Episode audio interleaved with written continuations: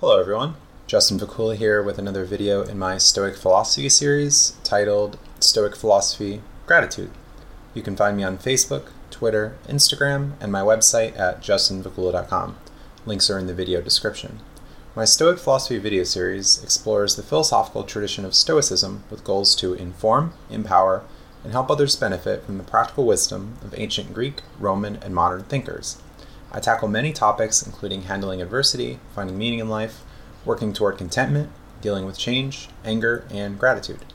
This video features some of my notes from a March 2017 Stoic Philosophy discussion group I hosted in Willow Grove, Pennsylvania, with the Humanist Association of Greater Philadelphia.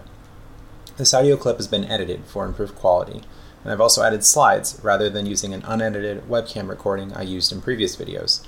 I will soon be uploading audio files to SoundCloud in addition to YouTube. Your feedback on this format and changes is most welcome. Let's get started now on the topic of gratitude.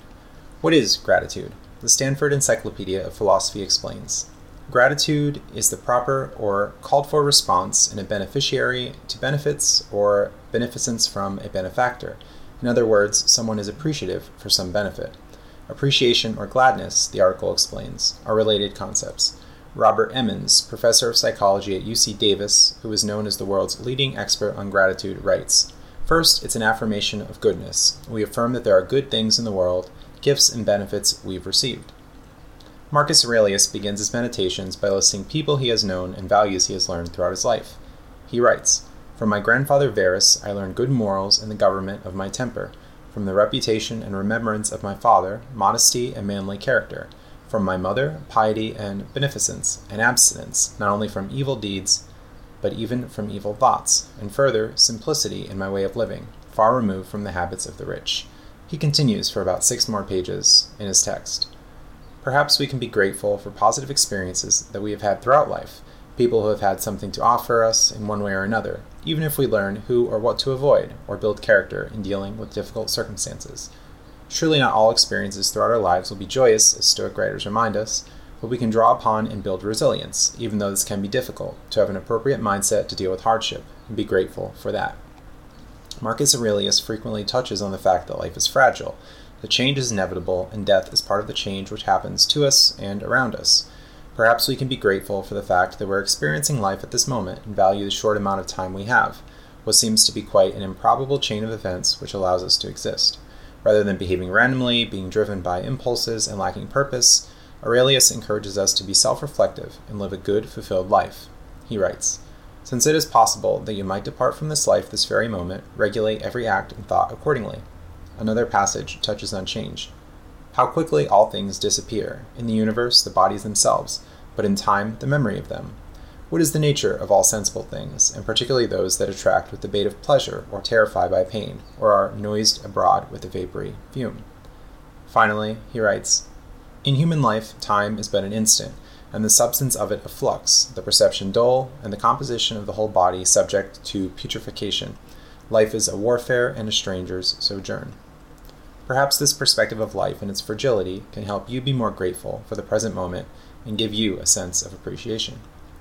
In displaying resilience, remaining strong in the face of challenge, we can maintain gratitude and good character. Aurelius writes Be like the promontory against which the waves continually break, but it stands firm and tames the fury of the water around it. Unhappy am I because this has happened to me. Not so, but happy am I, though this has happened to me, because I continue free from pain neither crushed by the present nor fearing the future. For such a thing as this might have happened to every man, but every man would not have continued free from pain on such an occasion. Will then this, what has happened, prevent you from being just, magnanimous, temperate, prudent, secure against inconsiderate opinions and falsehood? Will it prevent you from having modesty, freedom, and everything else? Perhaps it can be easy to lack a sense of gratitude and instead focus on our shortcomings while having a negative attitude Marcus Aurelius, though, shares that we will experience setbacks, can fall short of personal expectations, but can work to improve and give a good effort toward reaching our goals. We shouldn't merely complain, on Aurelius's view, but rather work to change things and have a realistic mindset about what we can achieve, recognizing that we have certain limits and are liable to fall short. He writes Do not be disgusted, discouraged, or dissatisfied if you do not succeed in doing everything according to right principles But when you have failed, return back again and be content if the greater part of what you do is consistent with man's nature, and love this to which you return. He also writes To seek what is impossible is madness, and revere which is the best in yourself, seemingly encouraging us to know our own strengths and apply ourselves accordingly. A sense of gratitude can be cultivated through self reflection, looking back at points in our life in addition to focusing on the present moment. We can wonder about what kind of life we want to live and act in a way such that we make good use of the time granted to us. This passage can be most appropriate to the end of our lives or older age, but thinking about the future can help us improve ourselves now. Aurelius writes Call to recollection both how many things you have passed through and how many things you have been able to endure, and that the history of your life is now complete and your service is ended, and how many beautiful things you have seen, and how many pleasures and pains you have despised and how many things called honorable you have spurned, and to how many ill minded folks you have shown a kind disposition. Now, let's look to Epictetus's discourses for more passages relating to gratitude. We can have a sense of gratitude in contentment, rather than wanting more and more, complaining, comparing ourselves to others, and aspiring to change things outside of our control. We can be more tranquil and curb desires, making do with our present situation and things we have no control over. Epictetus writes how then shall one preserve constancy and tranquility of mind, and at the same time the due care that saves us from hasty and thoughtless action? By imitating those who play at dice. The counters are indifferent, the dice are indifferent. How do I know what is going to fall? To use whatever does fall with proper care and skill. That is my business.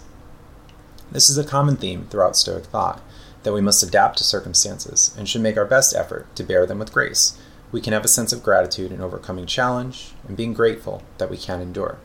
We can work to enrich our lives and the lives of others by living well and being appreciative of opportunities we have to take action, to seek no reward for good acts, but rather to do good for goodness' sake. Epictetus writes Do you not know that a wise and good man never acts for the sake of appearance, but only for the sake of having acted well? Why do you seek a further reward for a good man that is greater than doing what is admirable and right.